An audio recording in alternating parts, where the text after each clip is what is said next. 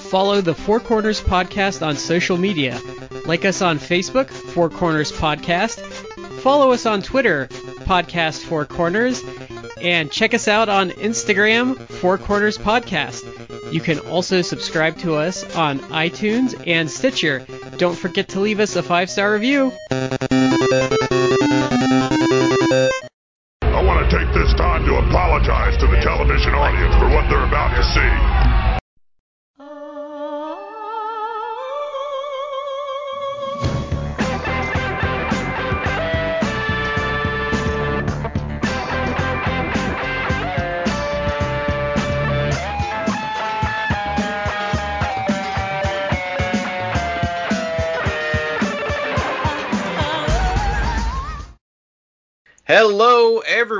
Welcome to the Four Corners Podcast. This is Shad here with Matt and Brad. Guys, how are you? Uh, good, good, Chad. I'm doing well. Well, we want to say, first of all, thank you everybody out there for joining us for this episode. Hope that you don't have a stomach ache because we're recording this the night after Halloween. This will come out the week after Halloween, so hope you all are doing okay. Watch the empty calories. We're gonna get our shout outs taken care of right here at the beginning. The first one is gonna go as always, to Collar and Elbow, the wrestling brand, collarandelbowbrand.com. Use the promo code Four Corners Podcast. That's the number four, capital C Corners, capital PM Podcast, to save 10% off your order. Our other shout out, my uh, other shout out, I'm going to say that uh, the folks in Eastern Kentucky could still really use your help. Um, the Shiny is kind of off that particular disaster, but there's just people aren't there's there weren't a lot of resources to start with, and now people aren't sending any there. So if you would like to help some good folks who could use the help, I'm going to refer you to Appalshop, a p p a l s h o p dot org, as your starting place. Appalshop's a good place, does good work for good people. And with that out of the way, we're going to pass the ball over to Matt. Uh, our shout out goes to uh, Orlando Cologne, the same as all every week. Um, Orlando wants you to hopefully have a good uh, Dia de los Muertos because we're, Ah. recording it on November 1st. Uh, and if you don't celebrate that, because that's more of like a Mexican holiday, uh, although they do it, uh, they do it in San Antonio, where my wife is from, uh, and it's kind of like been taking over because you, if you go in like Target nowadays, I, I I'm I see it at Target here in Washington D.C. area, you'll see a bunch of like the the Yeah. Dia de los Muertos decorations. The sugar Okay. skulls and such. Yeah, it's like the sugar skulls. Yeah. Um, I think other calabazas, or maybe that's pumpkins. I forget my Spanish. Uh, um, uh, it's also known as All Saints Day. Uh, that's more of a Catholic thing. Uh, it's Mhm. like a, Well- a day, holy day of, ca- of obligation. Uh, but it's fun, uh, and I hope everyone had a great Halloween. My wife and I actually like celebrated Halloween. We started we um we tried to watch some horror movies as I I I think I've explained before like we try to watch like a certain amount of horror movies every year. Mm-hmm. And we actually did it like for the skin of our teeth we did it because we were like on vacation for like a week and we were not able to watch anything. But we we got the the movies done. One of them being uh the last Halloween which was not good. And then we the, our la- the last one heard. the last one we the last movies we watched uh was Rosemary's Baby Yeah. which I am absolutely aghast and shocked that people view this as one of the best horror movies of all time. It's not good. Garbage. It's terrible. It's, It's too terrible. It's too. It tries to like be slow, but it- it's like it's good for about 40 minutes. Then you're just kind of like, you know, this movie can just. It's like a two and a half hour movie, and it's like, why? Yeah. It's not good. This could have been wrapped up in like 90 minutes. It's not good. Uh, but we I- also watched. I think The Exorcist generally. It's not the same concept, but The Exorcist is better executed in like that kind of idea. Mm, That's fair. Uh, two of the other movies we watched were the uh, two of the three uh, Holy Mother trilogy from Dario Argento, uh, Suspiria, and Inferno. How are those? And Okay. Those actually okay. So they're Suspiria is actually good. It's just very like dated and very European. Like I when I watched them, like mm, this is a very European movie 'Cause it's like it's like 1977, I think, Mm. Italian. And then the other one is Inferno is, uh, I mean, it's also done in, in Italy, but I think it's supposed to be set in in part between New York City and in part between Rome, at least. and that's also comes off very Italian. That one, there I don't know how to describe it. It's it's become like a cult classic, and it's it's been it's become a movie that people view as like one of the best horror movies of all time, and I don't. It's a movie that you watch and like, okay, I just watched that. I have no idea what the fuck happened and what, I- what I think- the plot of it was. My problem with people claiming like the best horror movie of all time is horror is very subjective, and I it doesn't Mm-hmm. like I just don't think that jives as much with me. That's Yeah. fair. That's fair. But I will say I did take advantage of Prime having some movies cheap and got the entire um, first ten Friday the Thirteenth movies that I'll probably be Oh, okay. watching over the next uh, couple of days since I have the rest of the week off. So. oh, that's nice.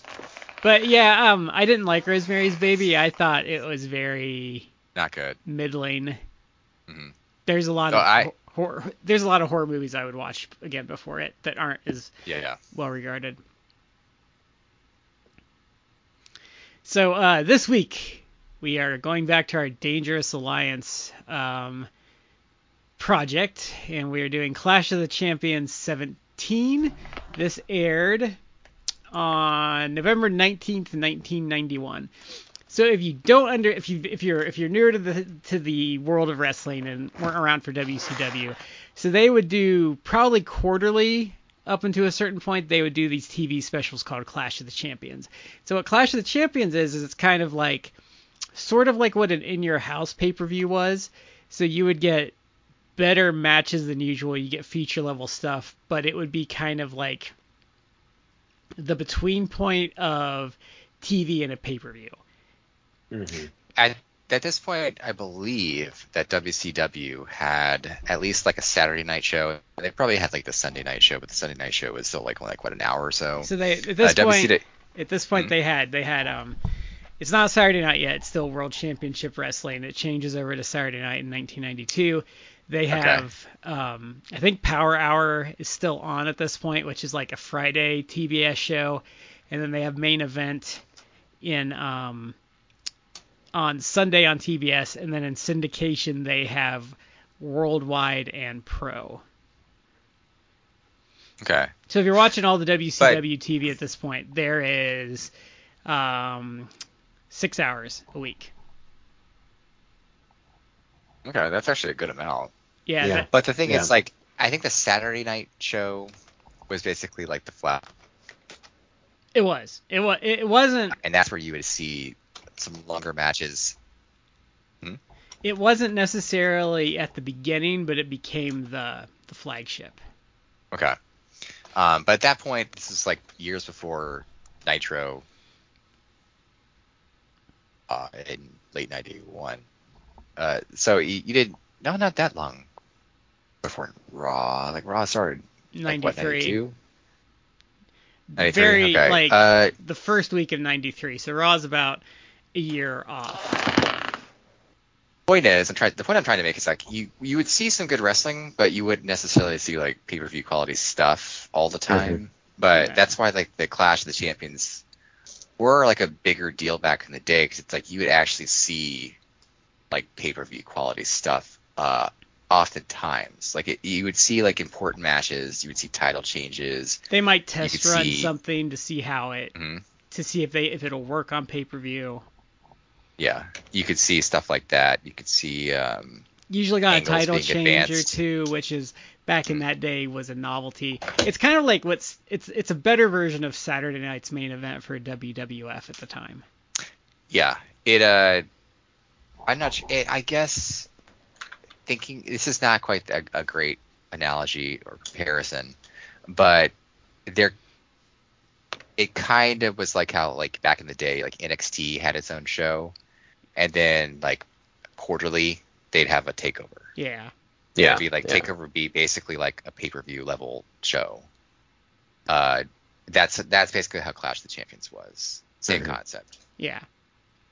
And if you watch like the TV, WCW's better, but like when you watch like WWF TV in the in the 80s, you just live for when you're getting close to a Saturday Night's main event, so you can get something worthwhile to watch. Yeah. Something a little bit more interesting than what like five minute squashes. Yeah, WCW is a little better at that at points. They give a little more away. Um, Yeah. So, but so this is um this is probably about a month after Halloween Havoc. So we're gonna kick this off um with Big Josh versus Thomas Rich. Now the first problem I have with this is if you watch this, Big Josh and Tommy Rich are essentially about the same size. Probably Tommy with a Rich is a little little flabbier. Well, taller too. I feel right. Yeah, so but they build Big Josh is 270 and Tommy Rich is 239 pounds. I'm like, there's no way that this is the hmm. this is the the variance in weight. I think we lost Shad people, so if you're I think we did lose. I think we did lose Shad. He went quiet, so that's I don't see his little logo popping. Is he still in the? no. It, it's not. Okay. it has disappeared. So Okay. But he'll he'll pop back in. So anyway, um, I was actually pleasantly surprised by this match. I don't know why it was a lumberjack match, but this was perfectly fine wrestling.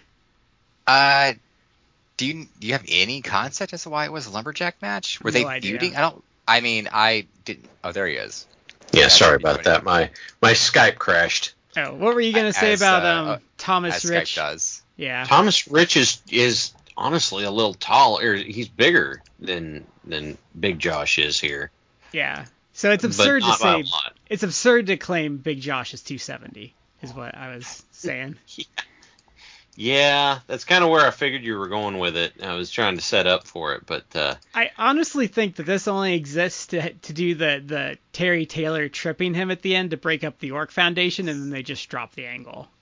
that's exactly what I had. I I was sitting there watching this, and I was like, the first thought that went through my head. Did you guys remark on what kind of match it was during my brief disconnect? We were no, getting we just to were it. con- Okay, go go ahead, and then I'll I'll throw that. I- out.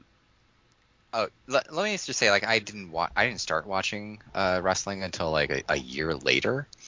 Uh, so I have no concept of what was going on at this time. So I have no idea why if they were feuding at all, or why this was a lumberjack match. So Right. if, if you know that, like, inform me because I'm at a loss as to why.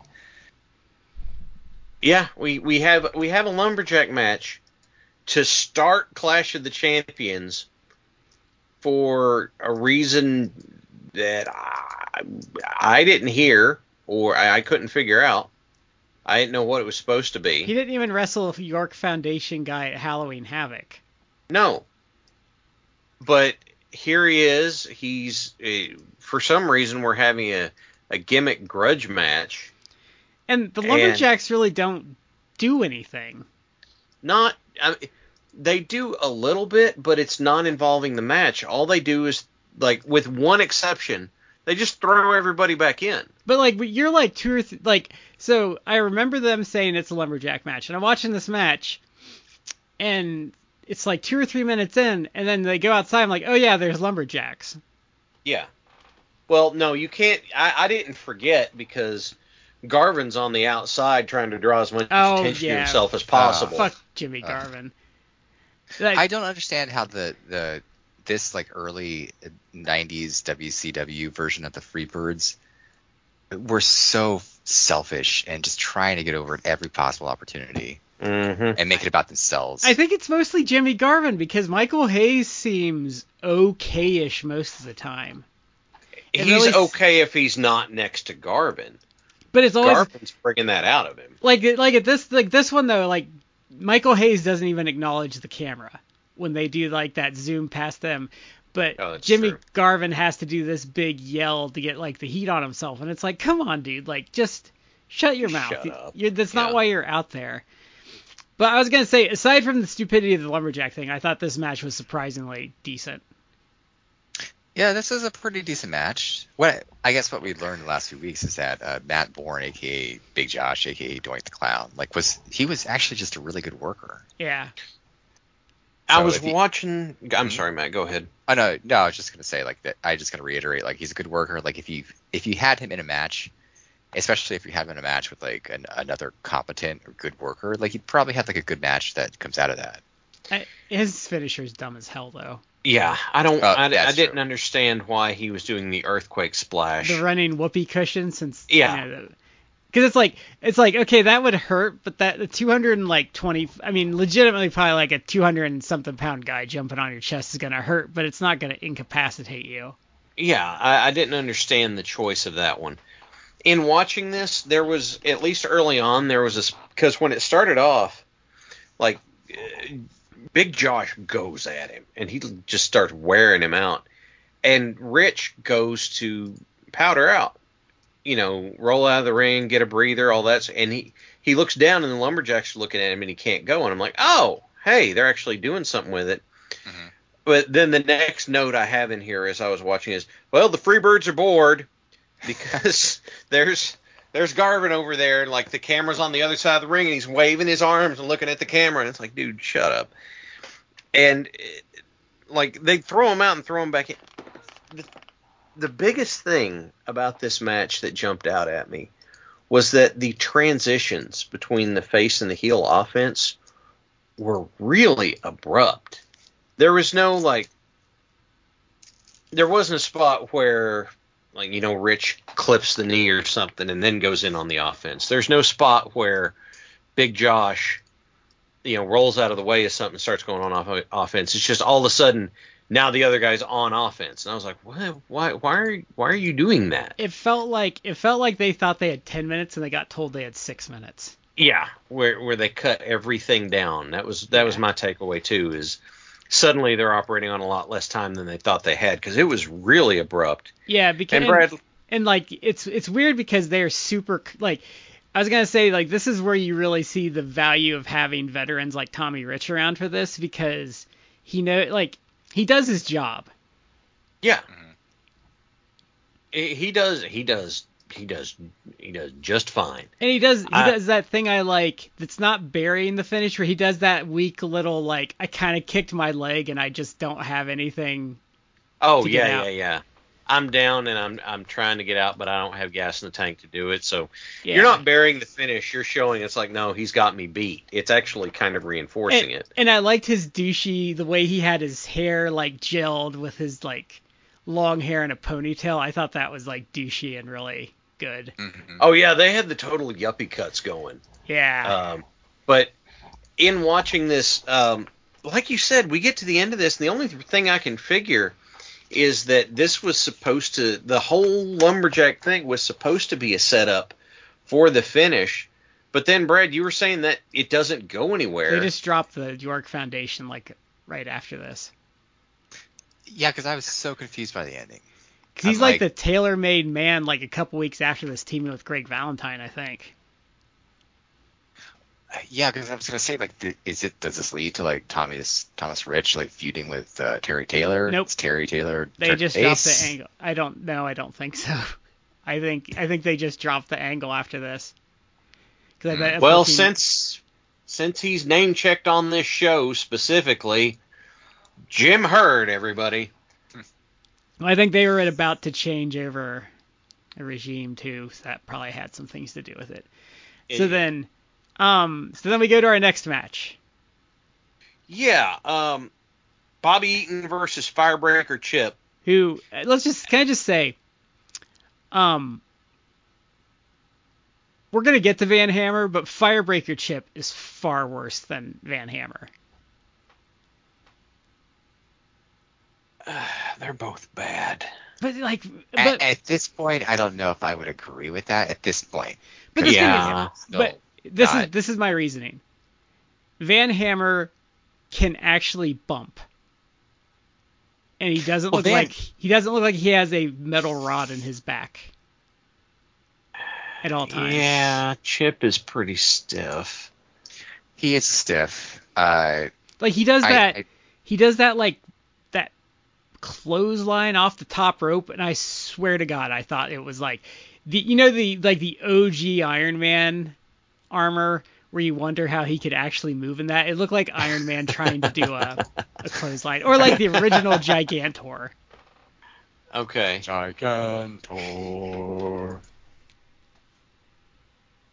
But um like there's they got and one of the one of the things that confused me is why did they get in ring intros? I'm watching this. I'm like, they both got they both got jobber intros. Why are you why are you doing that? And then when the match gets started, and God bless them, Jr. and Tony have their working mics on tonight. They are they are working hard tonight. But even with this match, it's still not. Um, and then Chip has the spot where he actually he has two crossbodies he attempts in succession, and I say attempts in succession specifically because they're not good. He he does one, and I I, I didn't write it down, but it, either Bobby just got out of the way or rolled it through or something, and then he did another one. Like he didn't rotate to crossbody instead of being full perpendicular. He was he was just a few degrees off true north. And he does that a bunch of times. And there's a bunch of rest holds in this. I think we're eight minutes in and we've got three rest hold spots. Because he doesn't really, he's not really that good, No. and he needs that. That's what he knows. You know, he, you know. I mean, if you want to slow it down, you want to. You you used to work like you can always like just throw him in a rest hold until you figure out something else to do, and unfortunately, like he couldn't really do it. But Bobby was trying. I mean, Bobby. What this match really showed is that Bobby's just so damn good of a worker. Yeah. Like he could he could try, even take like a, a stiff. He could try to like do what he can with this. Yeah. Um, and his selling and everything like that was good. His his his work rate was great. Uh, I don't know. Bobby was. Let me look it up. Like how old is Bobby at this match? Mean, He did- obviously he'd been around like a long time already, but He did not seem happy. Um in in watching this. Like Bobby Eaton, as nice a guy as he is in the ring, he did not seem happy with this uh with this match. looking it up, Bobby was about 33 at this point. Okay. So he was pretty young, although he always looked to me he always looked like older. but he was in he was trying, he was trying his best. Yeah. Uh but I mean this was one of those ones that I'm like I'm kind of confused as to why this was on the, the Mm. on the show other than just Mhm. like they needed to fill some time and they wanted to obviously in retrospect it's like well you want to kind of give Bobby some some uh, TV time because you're going to put him in the Dangerous Alliance sh- very soon. So They win. They win the tag title. He and Arn win the tag titles like a day Mm. after this. Oh, okay.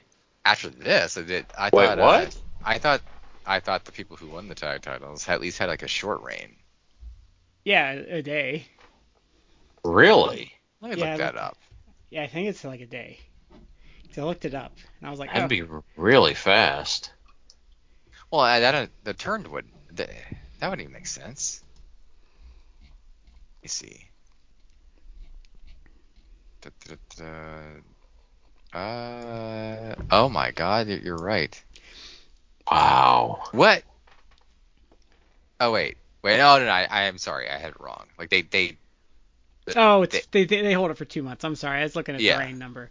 Sorry, the, the Wikipedia the Wikipedia thing is needlessly complicated. it sometimes is. Uh, Wikipedia That's how I, I got, I got confused exactly too. Right. Well, and I was looking Uh, at it on a phone when I looked that up because they were making a big deal Oh. about the legalities and like, oh, they didn't Dusty finish this because that'd be really dumb. So I looked it up. Yeah. Um. Yeah. What? Uh. End of this. The end on this match, by the way. Oh, one other thing. Firebreaker Chip cannot throw a punch. For God's sake, you're in the ring with Bobby Eaton. hmm Let him teach you to throw a punch. Okay, like Bobby Eaton has like amazing work punches.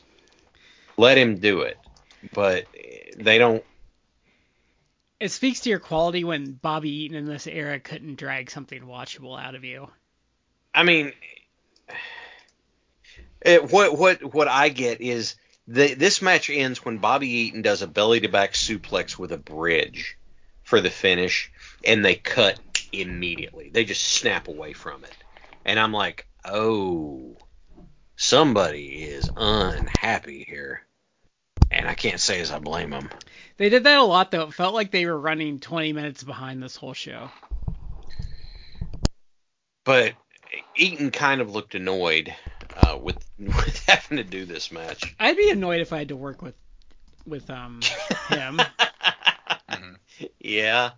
Because once this guy leaves WCW, he he works for the USWA and he works for SMW, and he does like a weekend and they never bring him back. That's how bad he is. Wow. Because the thing is too, like Todd Champion's decent. Mhm. Yeah. Uh, Todd Champion's the one that's doing the heavy lifting. Yeah, like the, he, like he, it's just it's he's terrible. So Mhm. up next, um, this is the first baffling moment for me of the night. So this is this is Tom Zink versus the Diamond Stud, and I have Wait, no, you skipped the segment. Oh, is this the Sting attack? Yes. Okay. So apparently someone's been sending boxes to Sting. Nobody knows who's been sending boxes to Sting, but someone's been sending boxes to Sting. And whenever Sting comes out there, like, hey, they're sending someone's sending boxes to Sting. Schiavone doesn't do the full on Sting call. But goes, ladies and gentlemen, it's Sting, and I'm just like, oh god, warms my heart a little Now, bit. now Sting made a massive faux pas in my opinion here. Uh, pink tights. No. Do you want to take another guess? He made he made what I think is one of the worst sins that a professional wrestler can make on TV. He's a champion and champion and didn't bring the belt with him. Yes, that is exactly yeah, a yeah. number one humongous sin that he made. Yeah, bring the belt with you. Uh, I, I agree with you on that. Now, apparently there was a weird thing at some areas in WC or at some times in WCW when you would show up to the show and they would just hand you your belt. You didn't take it with you. Well, that's because Which- um, that's because so because of the way they tape stuff, like there's Mhm. situations where the Freebirds had like won the titles and lost the titles like before that even showed on TV and then the title lasted for like a month on TV. So Okay. like the reason that happened is because sometimes you weren't going around the house show circuit as the champion yet. I remember I had some friends that um, they took a they went on a it was a Bands of America trip to Atlanta, and while they were down there, they went in one CNN center, and they had the display set up in one CNN center that had the cutout of Goldberg there, and they had the title belt in the case with the cutout. So I, I thought that was odd, but Anyway, Sting does come out without the belt, and then someone's been sending him boxes, and all of a sudden, a lot of like seriously oiled up dudes come out carrying a sedan chair, and Medusa comes out in kind of this Arabian Nights get up, like she's trying to seduce Sting, and Sting's like, uh, okay, this is weird. I thought Sting kind of they made Sting kind of dumb here. They did. Yeah. He's a little too- Sting, D- Uh-huh. Sting's Sting's um Sting unfortunately is thinking with little Stinger here. yeah, he got to be kind of amused by the whole thing. Uh, and then what do we get? Uh, Luger comes out and clips Sting's knee. So, you know, that's and he goes, he straight up goes to town, and they like put Sting in an ambulance and take him away segment kind of thing, which leads into something really cool later. So I'm just going to leave that there. But it's kind of an odd segment. I didn't I was like this segment. I thought it was a lot of pomp and circumstance for Lex Luger just blindsiding him when he could have done it in the parking lot. it it I, I like I guess if they'd been doing the sending boxes thing, they felt like they needed a payoff, but I don't know, man. This is where this is where this is where I think the point where I texted you guys and said I wish WCW would just have embraced what they are. Because this is a very WWE thing. It doesn't work. Like they should just embrace that they are this southern style promotion. And we'll, we'll get we'll get back to this later when they pay this off because they're they they they're very WCW about it and it's awesome. But like there's so much they could have done. Like what what I really like about this show is the lower production values compared to WWF. Like everything in WWF in 1991 is like super polished to the nines, but WCW is a little lower rent, but it works because that makes their product grittier. Like there's this sense of like just sweat and dirt to their product that makes it better to me. It Like makes it feel. It makes it easier to suspend your dis- disbelief and make it look a little more real. Like there's something there's something visceral about like the look of a WCW show. That's that's a great way to put it, uh, because there is uh, this whole like gritty, uh, visceral, like you just said, um, feel to it.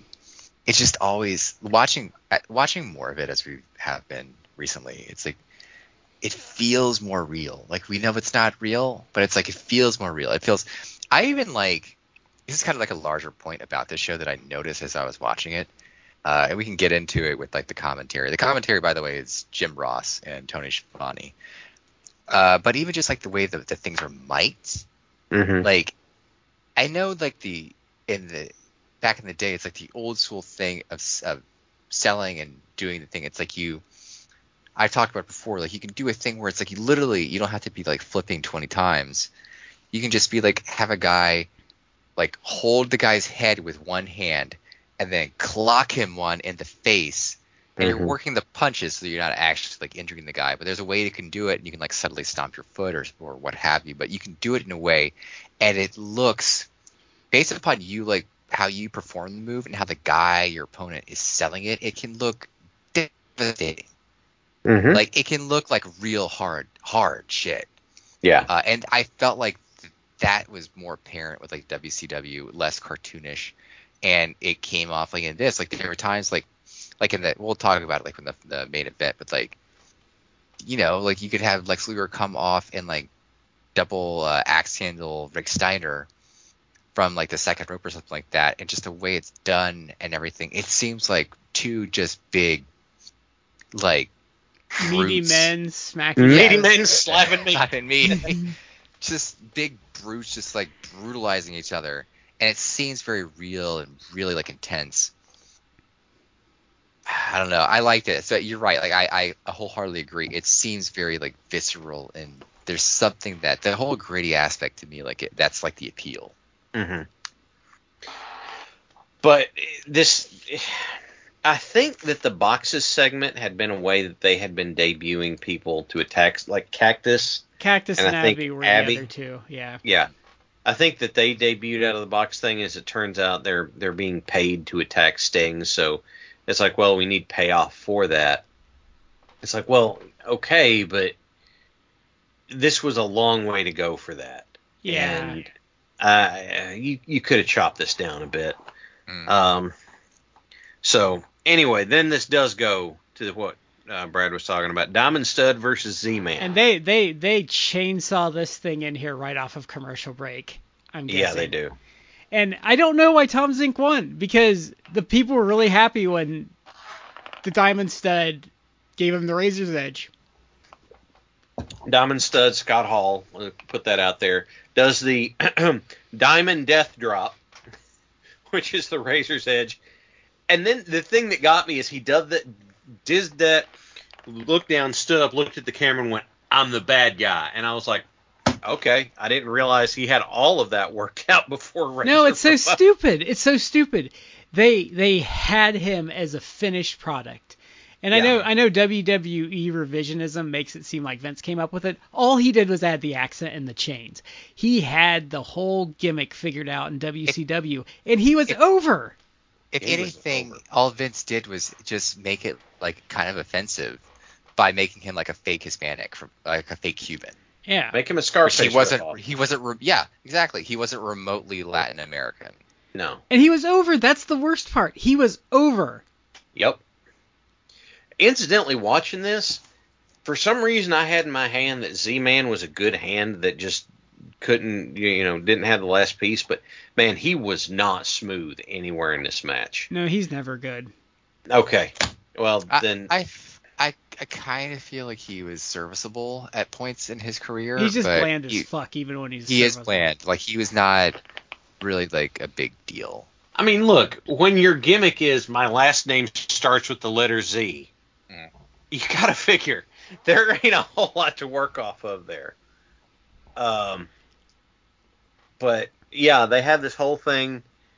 He, Z Z Man wins with a crucifix. Diamond Stud whoops him afterward. The crowd's into it, and then they don't do anything with it. Yep. And then so we go next to um, and I have to say, I have to st- I have to say because we've heard it twice now, and I know it's the real music because I've heard him use it on a New Japan tape. I had it. Steve Austin's music is fantastic. Yes, yes, it is. This is TV title match. The champion, Stunning Steve Austin versus PN News. And this is where I'm like, oh god, like this is where this one stood out to me on the thing because I was like, oh man, this is gonna be so bad. Uh, yeah, you know what? On paper, it's like, oh god, PN News. In four minutes of, of wrestling, yeah. and I have to You say, I have to say, this was passable. This was almost like a good match. It was. I, I messaged you guys. This is pro- this might be the best PN News match I've ever seen. He It is, came- yeah. because he came to play. I mean, he because the thing is, he seems like after two matches. I, I think I've said it twice. I think he's technically competent. He's just too fat. That. See, I I saw that I watched this match and I was just kind of like, oh god, here we go. And then I'm watching this and I'm like, wow, he's on offense big early on and he's doing a good job. There, except for one part when he tries to pin Austin and Austin is literally all up in the ropes and I'm like, dude, pull him away from it a little bit. Come on. This is like a four minute match, and I dare I say it like the, the PN News was in control like sixty to seventy five percent of the match. Oh yeah. and did not do a bad job. he No, actually was like he. It it was weird because he was too fat. That, that was like his problem, um, which is really ironic because uh, if you see him later in his career, because he, he did wrestle for a, quite a, quite a long time, I believe, in Europe. Like the dude got jacked. Like he got really big, muscular. Mhm. Not he was still had like, some weight to him, but he looked. It was more like the. uh He was slimmed down by like hundred pounds. yeah, he was slimmed down. Like he wasn't. Ex- he wasn't. He didn't look like Scott Norton. That's not exactly like a, a good comparison, but I think more Scott Norton, where it's like he's. Uh, it's a big dude, but a big dude that you wouldn't be like, oh, I can take that that dude. He's just fat. It's like no, he looked pretty solid and like a bodybuilder type.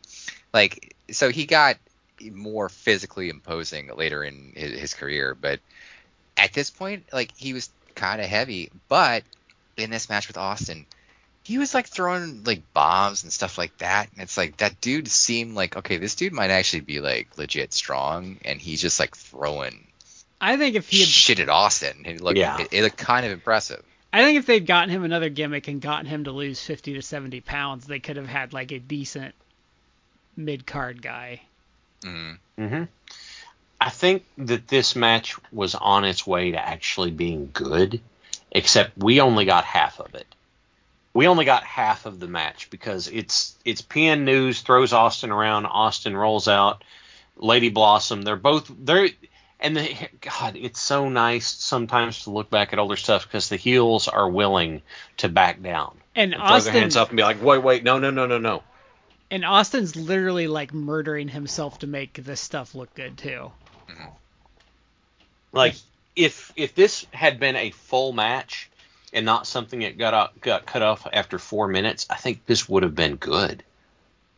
Yeah. But we didn't get that much time. Has Austin cheated to win both of the matches we've seen with him now? Uh, yeah, I think so. Or am I thinking of Luger cheated both times? I who did uh, Austin face in the last one we watched? Oh fuck, who was? Yeah, that's what my problem was. Oh shit! This- Like it's on the tip of my tongue. Who did he? It was a decent match, wasn't it? I thought it was. Talk. I'll look it up real quick. Uh, anyway, Mm. he wins with the feet on the ropes. Like that. That is. This whole thing happens that that PN News puts himself into the turnbuckles. Austin pins him with feet on the ropes, and it's like, okay, but this comes literally out of nowhere. So, uh, like I Dustin said, Rhodes. this. How did we forget that? It was Dustin Rhodes. Oh god, that was a how good did- match too. That was he a time beat limit Dustin. draw. He beat Dustin. Was it a time limit draw? Is that yeah, what it that was, was? time limit draw. Okay. So uh, he didn't cheat for both of these, but like if this had been the entire match it was supposed to be, I think this would have been good. It's it's the problem that the first match had. If you had drug this out to like eight minutes, I think they would have had something. Yeah. Mhm. So, I yeah, it, I don't know. It could have been good, and that Yes. that is a nice surprise. And um, I wish, I, honestly, I kind of wish that we had gotten to see more of that because I was pleasantly surprised You by know- how this worked. You know, you know you're in you're onto a decent show when two of the first four matches are pleasant surprises. Mm-hmm. So next we go to um so this is we're get, we're about to get enraged here because this this really does enrage me. But we're gonna get to Van Hammer versus Cactus Jack. So my first comments here is um Mick Foley really owes Vince McMahon um a lot for refining his look because he Mick's really good and he's really good in this match, but he looks a little too low rent for national TV.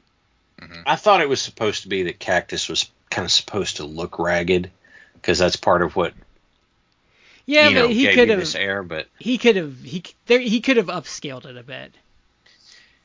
Yeah, probably. I mean, Foley was so thrifty that he he used the same boots for so long. It's like the And- Mikey Whipwreck problem from Spring Stampede.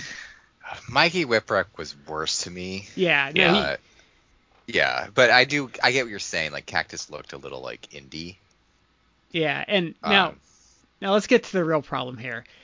Van Hammer does not know how to fucking hold a guitar, and it pisses me off. yeah. It's not only does he not know how to hold a guitar, he makes it blazingly obvious. He's more comfortable shooting it like a gun.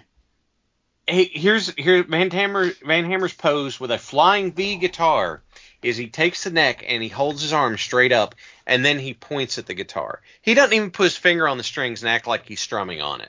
Yeah, even Hogan knew how to fake playing the guitar for that real Yeah. American music video. It well, it's because Hogan played bass. Um, Well, you know what's dumb though, is if he was a heel, it would have been brilliant because people would have been so mad at him. Yeah. Mhm. Like at least, at least, if your gimmick is you're gonna be, you know, a, ha- a hair metal rocker guy, and you're coming out with a guitar, at least put in a little bit work so that you could maybe fake it. And in Foley's first book, he he points right at this very problem. He goes, it was like, yeah, I don't remember where he said it was. Maybe it was Memphis, maybe it was in Texas somewhere. He says like it's like when I came to the ring with a bullwhip but never cracked it. Everybody knew I couldn't. And it, it is not it's not just like Van Hammer's coming out here with a guitar on his back and carry if he if he didn't even do anything with it, if he just carried it like on his back and he's got the point like I'm a heavy metal guy but I'm here to wrestle and you know didn't do anything with it, okay, maybe we can let that. But the fact that the way he holds it up and and doesn't do anything with it, it's just like God, quit pointing out that you don't know it. It's the um it's the issue with Cora Jade in her skater gimmick is everyone knows she can't skate. Yeah. Mhm. It's the difference between I know I know everyone's gonna get mad because it caused drama, but it's the difference between her and Darby Allin is Darby Allin treats a skateboard like he's actually touched one before. Yeah, Darby skated to the ring and wiped somebody out that way. Yeah. You know, that's that's pretty straightforward. But even the way like he comes out and he kicks it up to himself, like, oh, he knows how to use a skateboard. yeah, I mean, how much work would it do to for you to be able to kick the board? You come out with the board, you kneel down, you do a thing, you stand up, you kick the board into your hand, and you like point it at someone like a weapon. You're like, I don't want to get on this because it's not going to be stable, but Yeah. I and know what I'm doing with it. It's like um it's like when LA Park comes to the ring and he acts like he's a psychopath that might tune you up if you look at him wrong and he probably has a loaded gun in his glove compartment. That works because he probably literally does have a loaded gun in his glove compartment. Uh, that would be accurate. Yeah. Like he he he acts like he's a problem and it's probably because he is a problem. And my favorite gif is him in Arena Mexico and that guy like grabs his mask and he just turns and he punches the guy right in the face. Mm. Yeah. Yeah, I, I, that, that that gif is burned into my brain Yes. because that is a straight shot through the guy's face. And it's not like one of those like he pushes the guy. No, he he he cold cocks the guy right in the face, and I think knocks him out. Yeah. So I I sorry to um. digress It's all right, Matt, go ahead. Sorry, but I I actually have this theory that like the Lucha Brothers, like they're probably like nice guys. I know they're like tatted up and they probably like could be problems themselves if they needed to be, Mhm. but they're probably like nice guys at heart.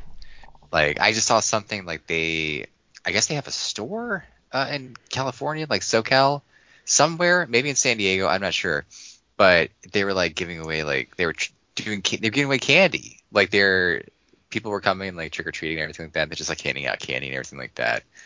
So they're probably like good guys, and I'm not saying that La Parka isn't, but La Parka seems like he's probably like Yeah. he could be like a thug when he wants to be. He seems like he's hard. My my favorite thing they did in a match once is back in PWG. They were facing the Bucks and they were doing their little poses each other, and they mm-hmm. ran out of the ring, put on the Bucks jackets, and did like the suck it thing to them, hmm and the Bucks were very upset.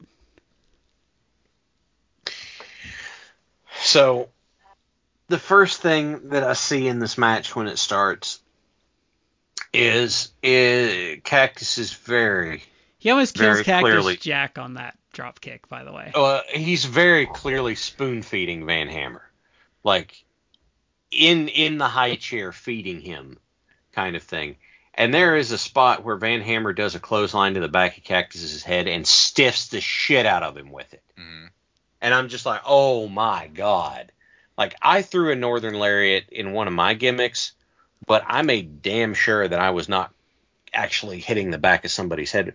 I always told them, I said, look, if you're bent forward just a little bit, I can do it in such a way that's going to look nasty as hell, but just tuck your chin down, and it'll be all right.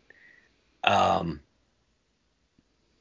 and it, you know, not a, but that's not what Van Hammer just full takes his takes his arm and clocks Cactus in the back of the head, and I'm already pretty pissed at him. Now I will I will give Van Hammer some credit here. That bump he took over the top rope to the floor was pretty good.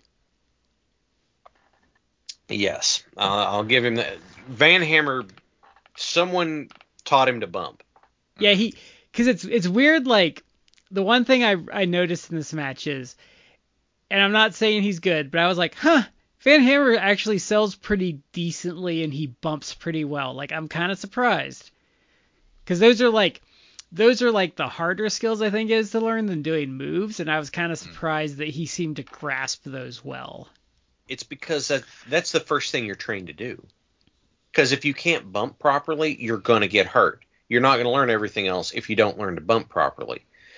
He he learned how to bump properly, but he never he apparently didn't learn how to do other stuff properly, and that's dangerous too. But I would say I'm sorry, Matt, I cut you off. I would say overall Mick drug something decent out of him here. Yes. Uh, I mean, Van Hammer like wasn't good per se. Like, well, he certainly wasn't great here, but overall, like, I don't think as a worker, like, I mean, like, you can go into like years later, like, he wasn't really good. But I, I kind of do understand why he got hired back in the day, because his he had a good look. Like, he had he had the look of someone that you would want at least back in this era. But I don't know, he he never really, never really like clicked. He seems like he tries to. Like he seems like he's actually trying to do a good job. Mm-hmm. Uh, I don't know. Yeah, I, I remember hearing stories about his attitude at this point, and I'm pretty sour on the guy. I liked I'm him also- the flock. Well, the flock was a great gig. You uh, you didn't have to work on a regular basis, but you were on TV all the time. Um, the the finish is that Cactus uh, hits Van Hammer in the throat with his own guitar, but, but then Van Hammer goes after him to get his heat back after the match, and I gotta say, I really hate that.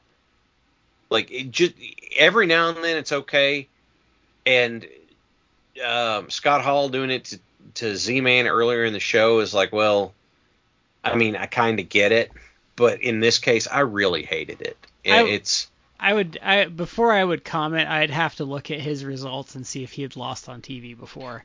no, they said he was undefeated going into this. Okay, so I don't like it, but I kind of understand why they did it. I just don't like it. So, all right, that was that match. Um, then we have a phone segment uh, about Sting at the hospital. They said he was in the exam room, and um, it was interesting because you would not think that Jim Ross being on the phone and the other side of the the whole phone call being like through the auditorium speakers it sounded like you wouldn't think that'd be good but it seemed to work out pretty well They had problems with the, the audio system though because there was some times where Tony was talking into a microphone and that thing was feedbacking really bad. yeah That's true. Um, and also I don't.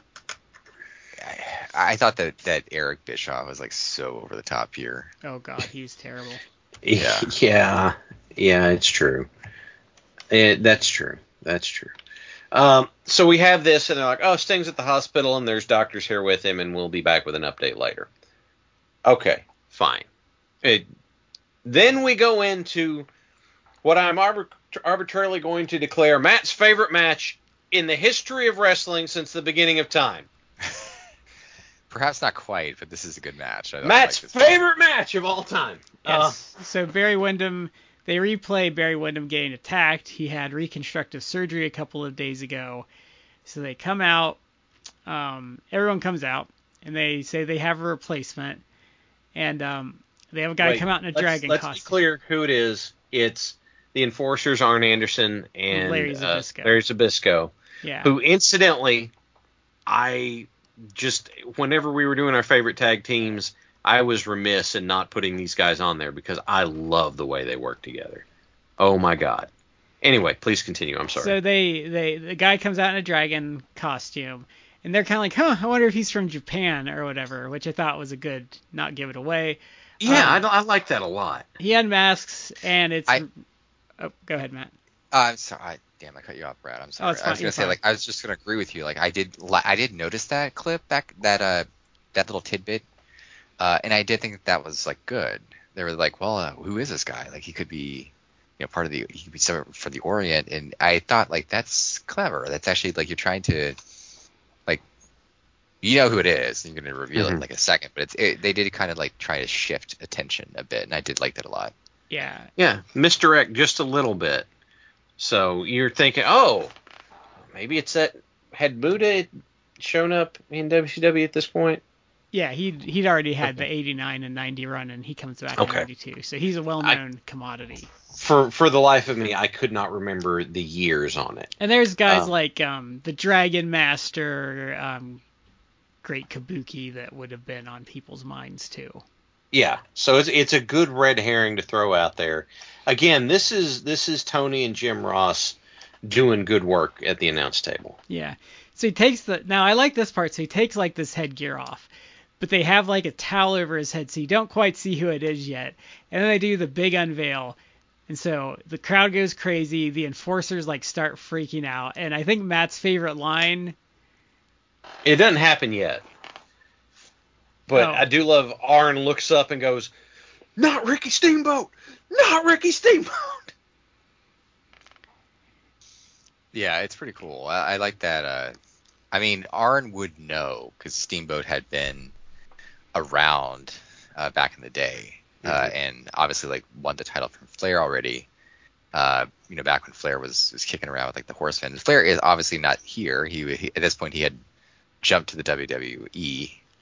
Uh, I actually but Arn, don't Arn think knew. I don't think Arn and Steamboat had ever been in the same company at this juncture. Really? Yeah, You because? Steamboat leaves in 85 right before the Georgia merger. When he comes in for that six months in 89, Arn is in WWF. And then by the time Arn came back, Steamboat was already gone and back in WWF.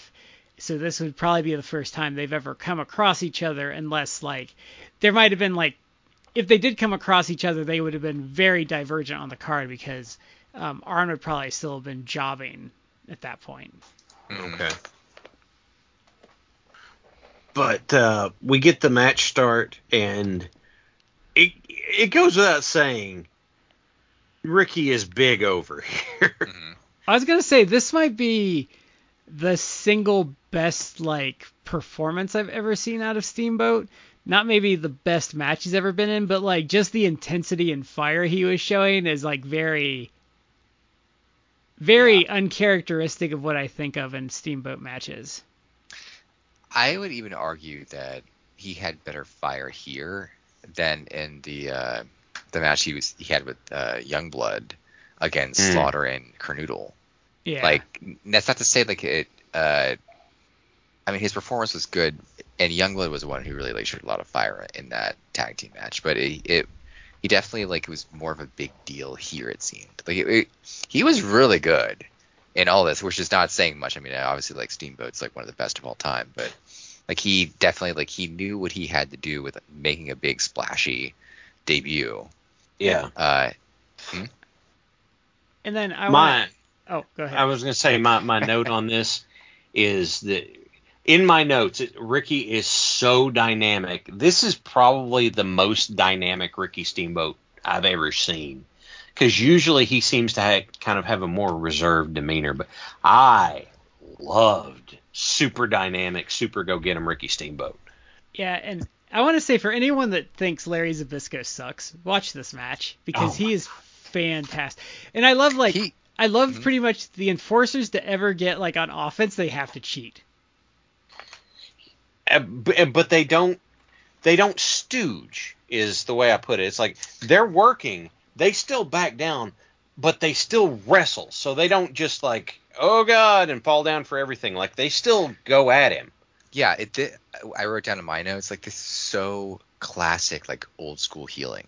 Mm-hmm. They would cheat, but then they would like go on offense. They would like do a bunch of underhanded stuff when they had the advantage. They cut corners is more what they did their cheating was. Yeah, Yeah. but they didn't. Um, they didn't- they didn't stooge, and that maybe why people might think that Zbyszko is not great at times, uh, or and why he was a little bit different here. It's like he's not doing his usual Zbyszko stuff, and I like Zbyszko, but we all we know that Zbyszko is like one of the things he's known about is that he he's you could have a match with Zbyszko, and it could be like a 20 minute match of which like only 10 of it is actually like match. Like 10 of it could just be him like stalling and walking around doing us like it, it and he would do that to make people pissed off at him obviously and like Yeah. get invested but like, he did, he doesn't really do any of that stuff here like he, it's just again it's him uh heeling with Arn or cutting corners as you say he did they did some really cool stuff here that I well I said was like old school heeling because they do some stuff where it's like uh I think Arn isn't doesn't Arn have uh s- I don't know if it's Dustin or, or Ricky I forget. Didn't he like having like a Boston crab? Uh, and the ref is like distracted.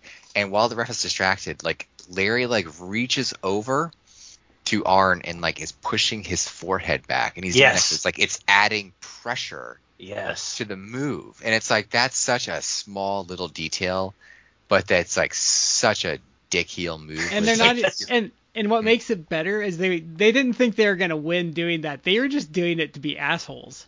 Yeah. yeah. and they did another type of move like that where like Zbyszko had uh some and maybe Ricky again in um in like the abdominal stretch and he does the classic heel move where it's like with the free hand he reaches over to his partner and his partner like pulls on the hand to kind of you know add torque and pressure to the move like little stuff like that like they would did that all match long and it was like fantastic I loved it It's Yeah. that's the thing though. I think it that modern doesn't do as well is like they go for like the big cheats, but like where the old school stuff is cool, it's like well I don't need to pull your hair, but it's gonna be easier to get you down if I do that, so I'm just gonna tug on your hair, or eh, I'm just gonna poke you in the eyes because I feel like it. That was something um, when I was doing the VIP gimmick with the guy that brought me in the business. That was something that we very consciously tried to do. Is anything that we had an opportunity to be a dick about, we did. Even if we're standing right next to each other, we would do the the clap tag instead of the actual tag each other, just because it was something you weren't supposed to do. Um, and you know, it, all of the like choking the guy when the other one's not looking, or just reach over and pop him, or something like that, or, or the fake tags, or something like. Any anytime we had a chance for that, we did it. Um, for that reason, it's every opportunity to piss somebody off. Or the or the classic lost art of you go to pin the guy and it's not gonna help you, but you're just an asshole, so you do like the forearm shiv to the Yeah. side of the head. That's the the Steve Regal special. The the forearm scrape is what I always thought of it as. But Yeah. yeah, same thing. Um, or or one of BJ, my tag partner's favorite things to do. He'd go for the tag. The guy would kick out. So he would sit up and he would kneel to argue with the ref, and he's kneeling on the other guy's neck while he's arguing with the ref about that wasn't a three count. And the ref's like, "Get off and start." He goes, "That wasn't a three. And the, so the ref can't start the count because BJ keeps pushing him, arguing about he needs to count faster. Or or like the or like the oh he's starting to slip out of my head like eh, I'm just gonna grab him by the hair, pull him back in. Yeah. Yeah. So it, it, this match has a lot of that. It's really good because the enforcers are doing great heel tag stuff. Both of the faces take a little bit of a, a beating and have this big comeback thing. People come out of their chairs to see Dustin Rhodes throw bionic elbows. hmm And then when you get to the end, Dustin does this great House of Fire tag. He just comes in and goes nuts, but that Steamboat still gets the win off of it. And God, it's such a great finish. I loved it. Dustin is so underappreciated in this era. Like he is so good in this. It- He's he's what 21? yeah, he's 21. He's ridiculously good. He he really is. And Them calling him the natural wasn't just like, oh, it's a nickname because it's Dusty's kid. and what's insane is at like 52, he hasn't really lost much of a step. No, Not really. No, if anything, he's only he's better now in, a- in a sense because he's more seasoned. yeah, Yeah. he's refined it. He's he's got you know, like 30 more years of experience. Yeah. Oh man, that's that. Yeah. I don't I to me it's like I don't really know uh, what they're doing. I don't know if like uh, it's him and QT running like the Nightmare Factory or what have you. I I, I Mhm. but I think Dustin's doing training. It's like you you. you He if works that's with the the, case, like women a lot, I think. Yeah, like you should listen to Dustin. Like Dustin, Yeah. not only has like again decades of experience, like he is he was good at 21. Mhm. It's like it he didn't he actually didn't get worse. He he's gotten Mm-hmm. at least he's still he's still stayed at least as good. It's only that like later in like the 90s, I guess he kind of like was was uh dragging his That- feet. On That early 2000s TNA run is Black Reign. yeah, that wasn't Yeah. good. But I No, mean, that wasn't good. like but once he's actually been like motivated again, motivated and cleaned up, he's Because- still well, so good good. point. Uh, but I mean, his stuff in the in WWE with with Booker, obviously we talked about. It's just it, with uh, with Cody. The Rhodes I was- family angle that was so awesome. Yes. That's the last thing I was emotionally invested in in WWE, and I had to wait for another company to start to get my payoff to that. Yeah. Because the whole Yeah. payoff to that is um is him taking the belt from Cody, pulling his pants down, and smacking him. Spanking him with it. Yeah. so yes, the this I, I adored this match. This was so much fun to watch. This was a great match. Is it this again? I talked uh, recently when we did Halloween Havoc '91.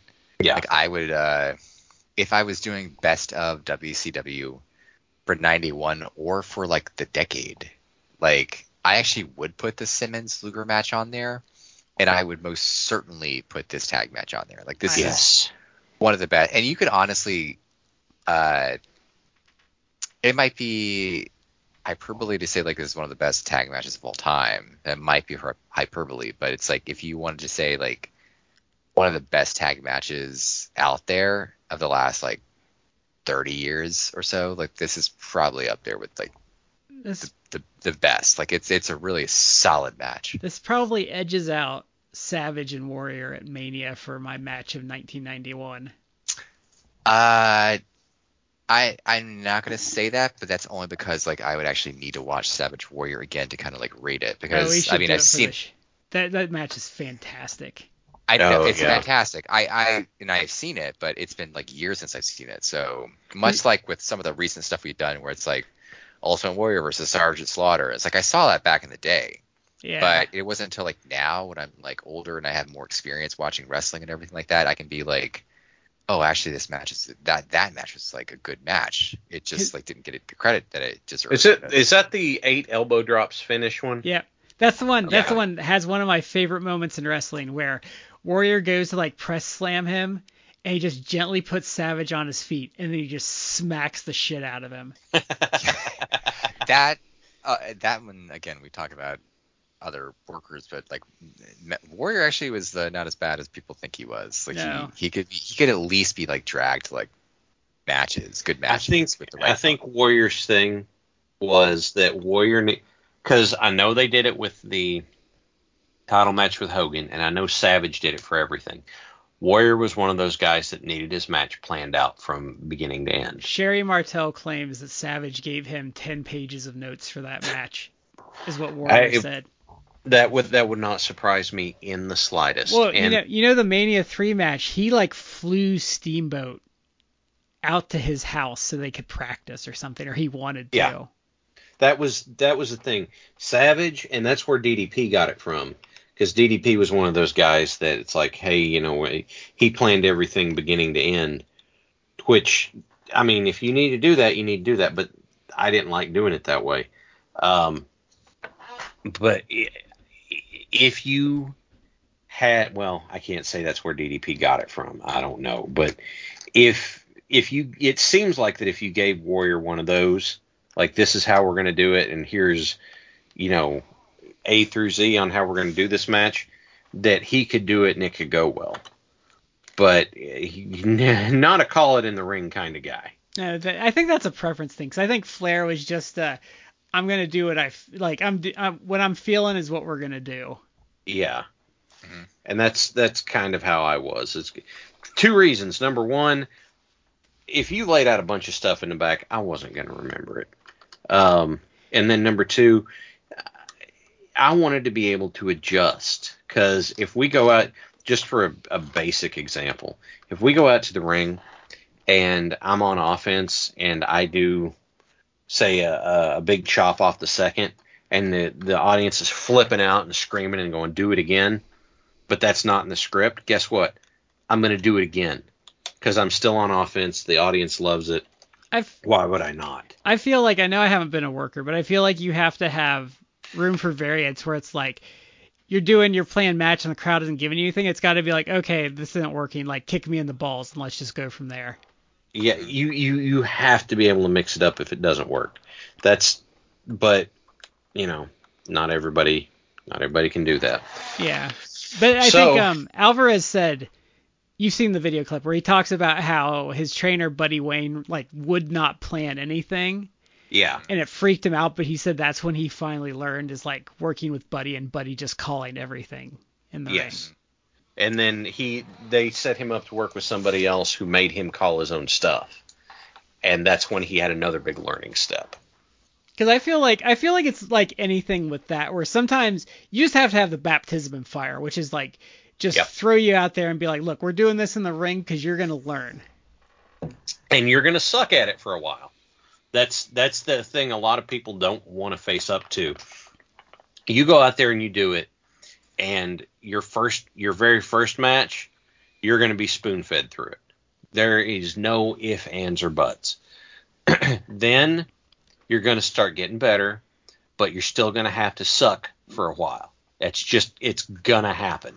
You're going to go out there, and whoever it is you're doing it for, because even if you're going out there and you're only doing it for the other folks at your training school, but you're going out there having a match, you've got to go and suck. Okay, you you're not you can't go out there and just be like, oh, I'm good. It's like no, you're gonna go. You have to suck first before you start getting better. And then when you start getting better, that's great. You're learning.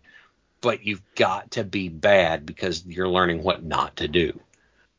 You got need some of the you got yeah you got to learn not what not to do, but also like I remember uh, Big Show talked about his match with Hogan. He's like, I got him in the corner, I didn't know what to do, and Hogan like grabbed my arm and started selling like I was choking him, and he's like, oh, then the wheels like started Yeah.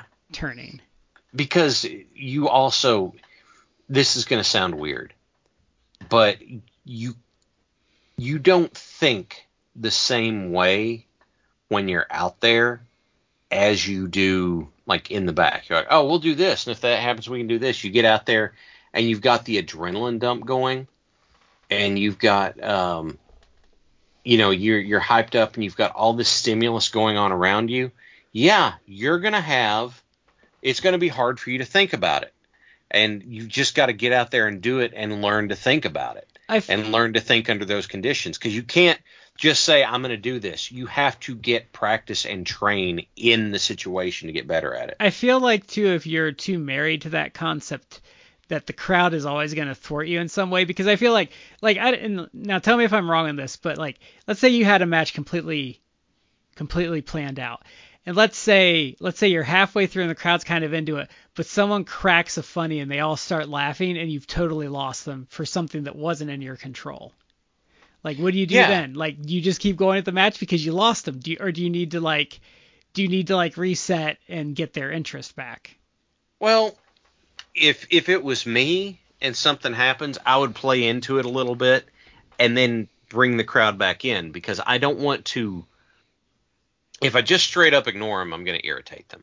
If some if we're out there doing something and here I'll, I'll do this as an example. Brad, you and I are out there having a match.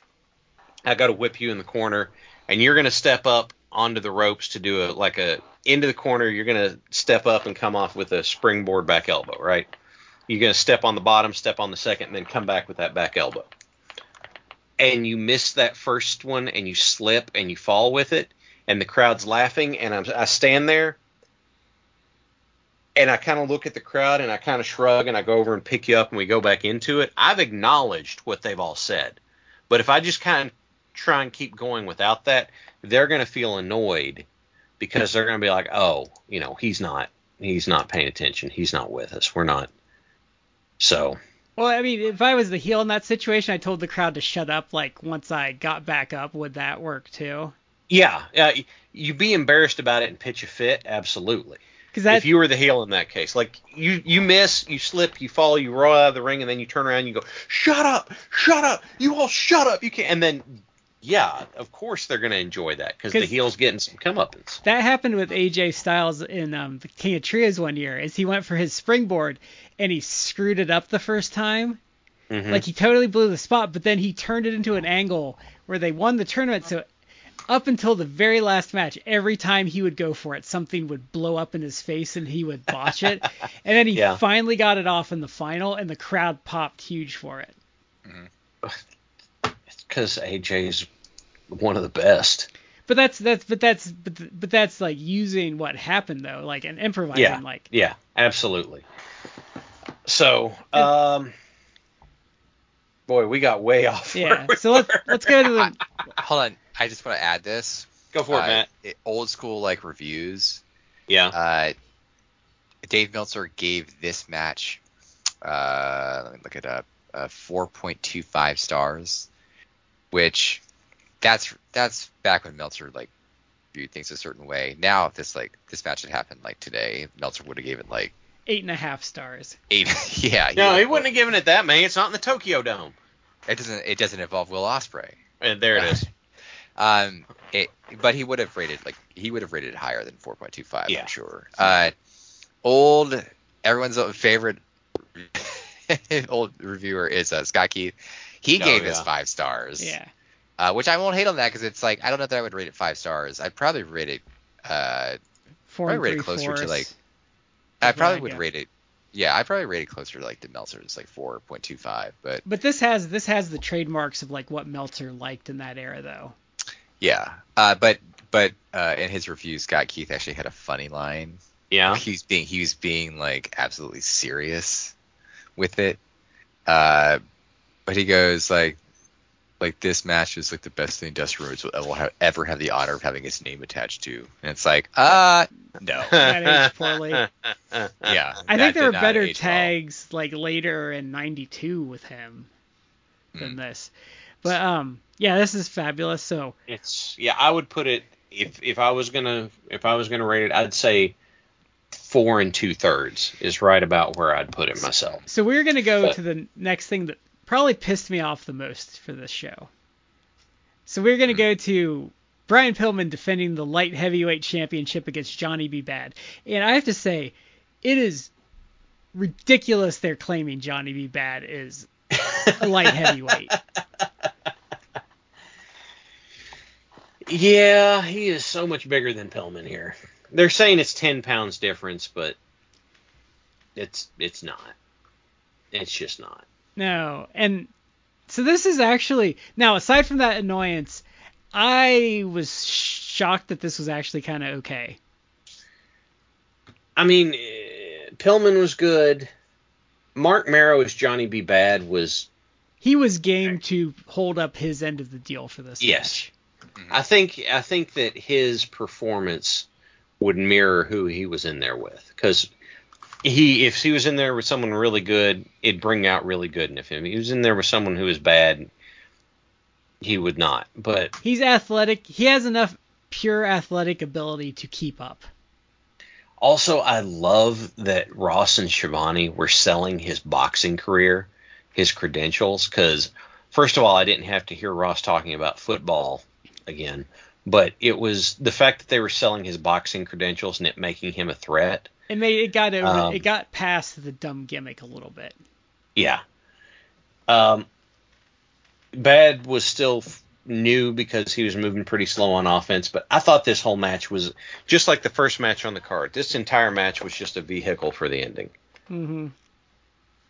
So he turns on Peanut Head after where Mm-hmm. Peanut Head cost him the match. I, I, I find that really apt because I, but that's that's Ross is really good at that stuff. I'm like, man, you shouldn't do that because you he says that the first time and you start thinking about it, like, you know, Teddy Long kind of does have a peanut head. Mm-hmm. it's one of those where you're like, Jim, should you say that? Is that going to be offensive? And they're like, it's not. It feels like it should be, but it's not. Cause it, but but the problem is you can't unsee it though because then he comes out it's like, oh, it's Peanut Head. He's good at finding oddly, oddly, appropriately bad nicknames for heels. I wonder what made That him. could- I wonder what he did though, because if you see like Teddy Long in '89 or '90, he he put on a lot of weight in a really short period of time. I don't know. Do we ever? Did he ever have like a health scare or anything that got him to lose the weight again? Because like once he got out of WCW and like they started using him, he had lost a considerable amount, I got nothing for you on that. he's kept it off. Yeah. Um, this match, there was a segment that was right around this match as well that was uh, the um, it was a segment uh, with Paul Dangerously, but straight up, straight up name checking Jim Herd as part of it, but said, you know, there is a segment in the contract where it says um, the uh, you know on this page if Sting does not appear, he forfeits the title. Yes, and Like uh, he they is, set that up. and he is technically correct, the best kind of correct. kind of Kind correct. of There correct. it is. So, like, they went a long way to setting that up, and I appreciate the fact that they did. Because I mean, they worked real. They went out of their way to set up stakes for the fact that Sting wasn't at the show. And and mm-hmm. this and Paul is such a douche here. He is great. yeah, This is like peak Heyman. Like this is better than what he's been doing like with Brock and all that stuff. This is like him at his like heights. So now now we go to what I'm gonna say is the highlight of the evening. And this is this this angle coming up is exactly why I said this is what WWE has never given me in the mm-hmm. quantities I need. So so they come out and Paul's, you know, strutting his stuff with Rick Rude saying like, okay, when that bell rings, Sting is Sting is giving that title up, and then you see this ambulance driving up, and Sting gets out, and he's you know he's hurting real bad. He goes in the wrong door, and then all these other faces are out in the back, and they're like ushering him in, and like Yeah. give him this, giving him this um, kind of escort in there. His music starts playing, and he and Rude just start going to town, and the crowd is just going absolutely insane yes. while this is going on. It is such a hot start. It's it's really hot. This this uh this whole thing is like it's really this is really more angle. Um, but this they actually, in my opinion, had like a pretty decent match. Yeah, It's only like four or five minutes long. Yeah. It was not a long match. But so then he he press slams Rude, his knee gives out, so they go into it, and he starts paraling. But then Rude goes for the Rude Awakening, and Sting just powers out of it. And they're doing their stuff, and he can't beat Sting, and Heyman has to hit him in the back of the head with the belt. yeah. well, like- with, it's with the phone, right? I thought it was He the belt. tried it with the phone, and Sting kicked out of that. So I think he oh, had that's right. something He with did the kick belt. out. Yeah. Yeah. So Sting also, where they were talking about his knee, Sting's tights are actually cut above and below his knee, and he has a wrap on his knee. Uh huh. They, make- they, yeah, they really did a good job of like selling this. Yeah, and it, Sting is doing so good. He's so good at being scrappy. Yeah, he's the champion, but he's being scrappy and he's disadvantaged and he's fighting from underneath and working around the knee so well. It- His selling in this was fantastic. yeah, Sting losing here never hurt him. And this That's is the thing. this is how you bring someone into your company that you want to be a big time player. hmm Like Sting losing did not hurt him. He came in obviously disadvantaged. He was taken advantage of. Yes, he lost. But if you're going to say wins and losses don't matter, then I don't, you know, I don't care. This is an example of the loss not hurting him. This is like it was great. this is almost like the Black Knight and Monty Python though, the way they had to beat him. Yeah. they just had to just clobber him. It, it reminds me of remember remember the first time Jericho wrestled Darby Allin and he had him handcuffed and he was still stooging for him to the point where Jake Hager had to cheat to get him the win. Like that's Yeah. what it reminds me of. But the, Yeah. the when they just come out and he starts brawling with Rude, like this is th- that is exactly the moment where I'm like, this is why I love WCW and Southern Yeah. wrestling. This kind of thing that that pops the emotion so well is not something that that WWF could do the same way. Like for all of the WWF I've seen, they were not as good at doing this stuff as WCW was. Because because just the- in general. because the production helps because it's gritty and that like there's that vis like you already like it gives you that visceral reaction. It looks like it belongs. When the camera cuts to Sting outside, the production value doesn't suddenly drop. It looks like it belongs. He doesn't walk through the curtain into bright Technicolor all of a sudden. It it all flows together. It looks like it's all part of one thing. Yeah. And and then afterwards we get Rick Rude, Medusa, and Paul Heyman doing a promo afterwards bragging about their win and it is fantastic. They're such dicks. They oh it's so great though. This has me Mhm. so pumped for the Dangerous Alliance though because they are such just pricks.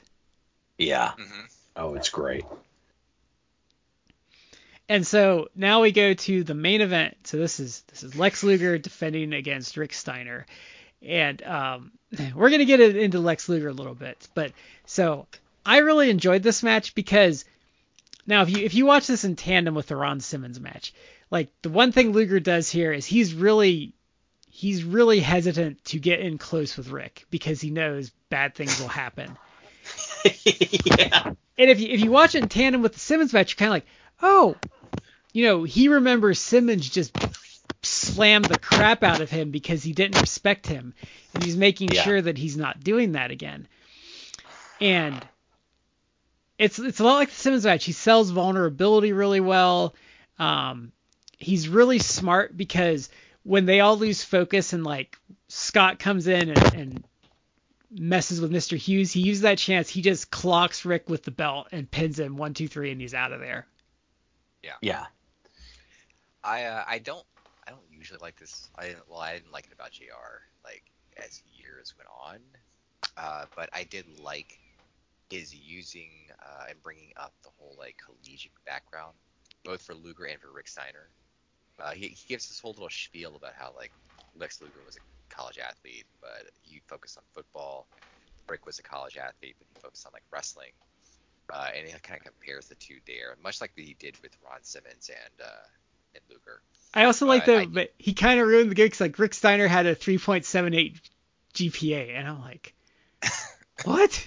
Like, I doubt that, but no, uh, Rick's Rick's like in real estate. Like he's actually pretty, He's pretty bright. yeah. he is. I know I'm not making a disparaging thing actually in real life. It's just like the gimmick was that he was kind of like a dumb idiot. They're kind of cavemen. yeah. Uh, but this was a I I prefer the Simmons match, but I did like this match, and I, I agree with you. Like it, this made me look at Luger in a different light. I I could I didn't see really much of 91 Luger, but this made me look at it differently because he's He's, more so of a good. smart. He's more of a he he is good, uh, and he even made sure to subtly make sure that Rick got his shit in. Like, Yeah. There's this, there's a segment there where they're like doing some move exchanges like that, and he sends he like sends uh I believe he sends Rick into the ropes, and then does like he looks like he's gonna do like a leapfrog over Rick Steiner, which it's like that's not leapfrogs are not like Luger's forte. That's like No. Right. he does, but he did it, and of course he did it specifically set up the big Rick Steiner power slam that he Yeah. does, like catching dudes and then like you know slamming them down. He and then, uh, then Rick like immediately gives him like a Steiner line. He did like um Rick also did like a suplex out of the corner and Luger flew for that. Yeah, he did. But this is this My is my, but like I agree with you. I haven't seen a ton of 91 and 92 Luger, but I was like I was like wow, Luger is legit good and I would actually argue at this point he is brushing greatness with his in-ring The- performances. the thing in watching this that that struck me is Luger's coming out there, and there's all the stuff you guys made. Luger sells big for his challengers.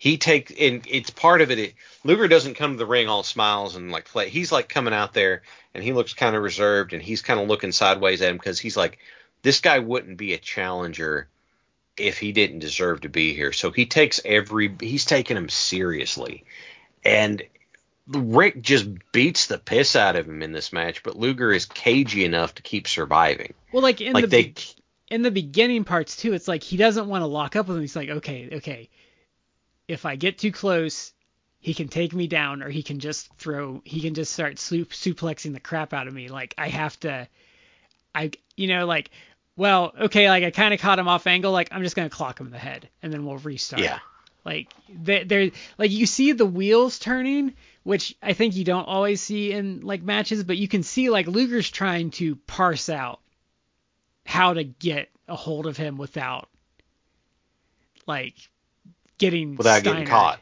Yeah, without Yeah. Steiner shit happening. With, yeah, without Steiner getting a hold on him, he's trying to figure out how to put damage to him. And the problem is that Rick starts getting a hold of him, and um, it, it it is so. It is. This is honestly a lot of fun to watch because Rick just gets a chance to go ballistic and be like, I belong on this level, and like you said with the end, Luger don't waste any time. When he gets his opportunity, he takes it. Um, But I love So- I love how understated his cheating was though. Because it wasn't this big production, like shit just starts breaking down. He's like, okay, smack, pin, I'm out of here. yeah, yeah. He he is he takes Rick seriously enough that after the shot, he does the pin and he ditches the belt, does the pin immediately, and gets out because he's like, I'm taking no chances. What what I like about it though is the way he does it. It's like, oh yeah, I've been here before. Like this is all about getting the win. It's not like the WWE thing where they have to like they would do that. They twirl their mustache, and then like They Wait. stand up, they put their hands out to their side, they open their mouth real big and their eyes real big, and then they turn real slowly to the hard cam. yeah, exactly. He just like and he's just like done. I've been, you know, it's like it's like the difference between those guys that like hit the end zone in football and they just put the foot, they just hand the football to the ref because like yeah, I've been here before. Yeah. I know what this is about. I know what's important. I'm not going to burn a bunch of extra energy like high stepping here for a minute. Yeah, So it's all about business. Yep. He can, and then he can showboat when he leaves, but like it's like once that bell rings, it's it's a He takes it seriously. Yeah. Yep. Absolutely. So, what do we think of this show? Uh, Matt, why don't you say, you want to start? um,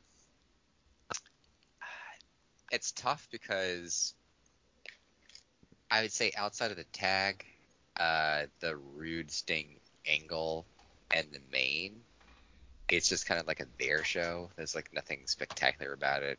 but it's inoffensive. It's it's kind of like nowadays, if you compare it to like modern day stuff, it's almost like it's just like a really good episode of Dynamite. Yeah. Mhm. Um, but I think there's enough. Like the the tag match is like fantastic. The main event, while not as good, I feel as the Simmons and Luger. Uh, I did think that was a pretty good match. Uh, and the, the the whole like angle with Rude and Sting, uh, leading to the match, which is only like a five minute match, but it's actually like pretty decent Mhm. uh, and good performances by Sting in that match. It's like still like he did they did make him look kind of dopey uh, going into it, but like it is it is a way to kind of set up like the the formation of the the Dangerous Alliance. I think those three things are enough to make me give it like a thumbs up. Mhm. Uh, it's not like a strong like oh my god you guys have to watch this show. It's like you can watch this show, but like watch like those three parts, and you can just skip or fast forward everything else. But that those three things, the tag, the main, and the uh, rude sting angle slash match, they're all pretty pretty good to entertaining at least. So I would.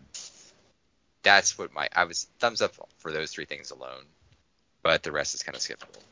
So It's um, skippable, but I would say that it's not like offensively bad, No. if No, that makes not. sense. So if you do want to sit through it, it it's okay. It's not great, but it's okay. You'll be entertained. Yeah. You won't come away thinking you Or- wasted your yeah. time because so I yeah, went there in. it is. There it is. I went in and I thought the show was gonna suck. Like I looked at the card, and I'm like, oh god, like there's a couple good things, but it's gonna be, it's going to be like sparse. And like I saw that Rick Rude and Sting was so short, and I was a little perplexed by it. So I had like really bad expectations, and it exceeded that a lot. And I was saying Yeah. pretty early on, like I think this is like I think I'd give this thumbs in the middle. And I think I'm gonna stick to thumbs in the middle with a very, very mild thumbs up for it. Like I think there's worse things you could do um, with two hours if you're gonna watch wrestling than watch the show. Mm-hmm. Um, the good stuff is really good, and I would say it's it's worth sitting through some mediocre stuff to Nothing- get to it. Nothing's outright terrible. Yeah. So you know, I'd say yeah, I'll give it a, I would give it a thumbs up. Um, no, like a mild thumbs up because the good stuff's really good, but it's not a top to bottom great card. It'd be like it's the- it's it's like the lowest percentage you could get on Rotten Tomatoes and be fresh. Is what I would give this show. Like a sixty. You know what? Yeah, good I'm good with that.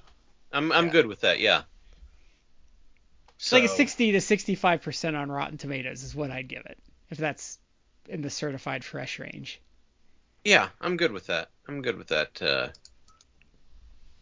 I'm good with that answer. It's like it's like going in like when you're in school and you thought you were gonna totally fail this test and you got like a straight up C and you were like you're like whew I uh I've skated Dodged by that one? yeah like where you you know any another test you might be upset you had a C but like hey I you know I pulled that one out of my butt so that's kind of how I feel about this show.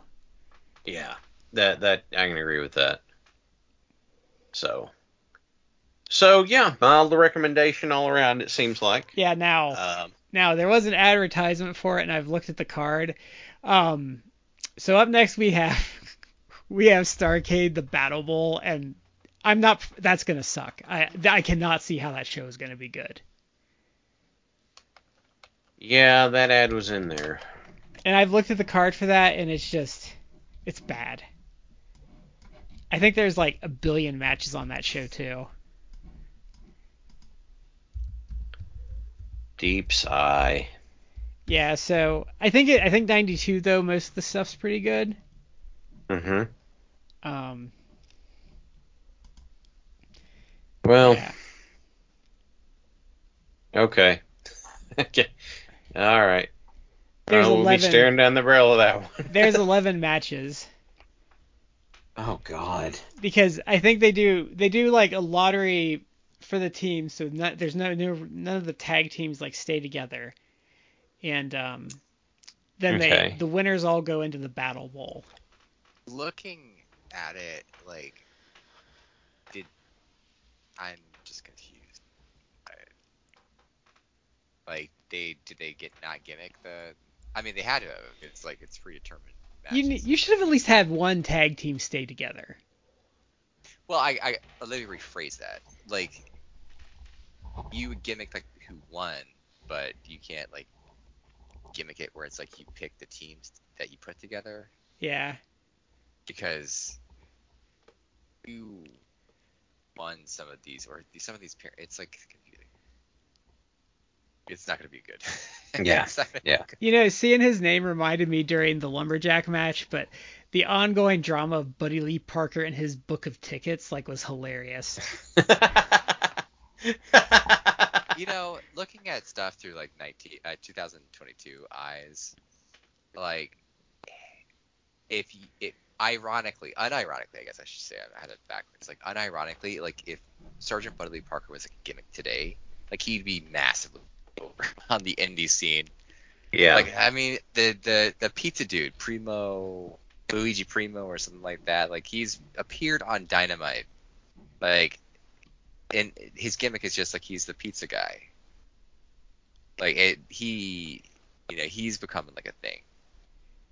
So I don't know, like he, he he was, and then he wasn't.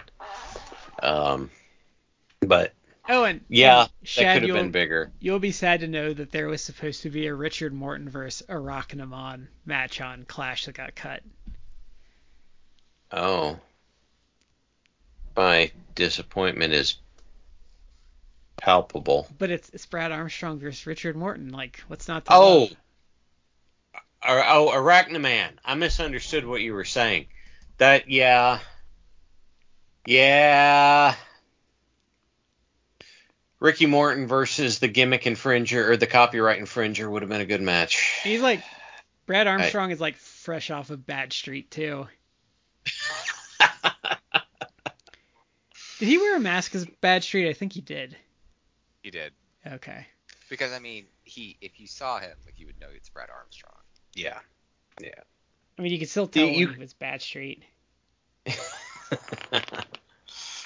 All right. Well, I think that about wraps it for this one. Unless you guys had any parting thoughts you wanted to get out before we close it down.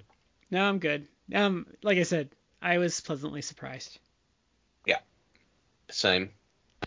All right. Well, everybody out there, thank you for joining us for this episode. For and if you want to find it more easily, this is Clash of the Champions 17. Uh, thank you for joining us for this one. We'd love to hear from you on social media. Uh, if you got requests, we'd love to hear them. Uh, and so, with all of that being said, this is Shad with Matt and Brad. We've been in three corners. You're in the fourth, and we will catch you next time.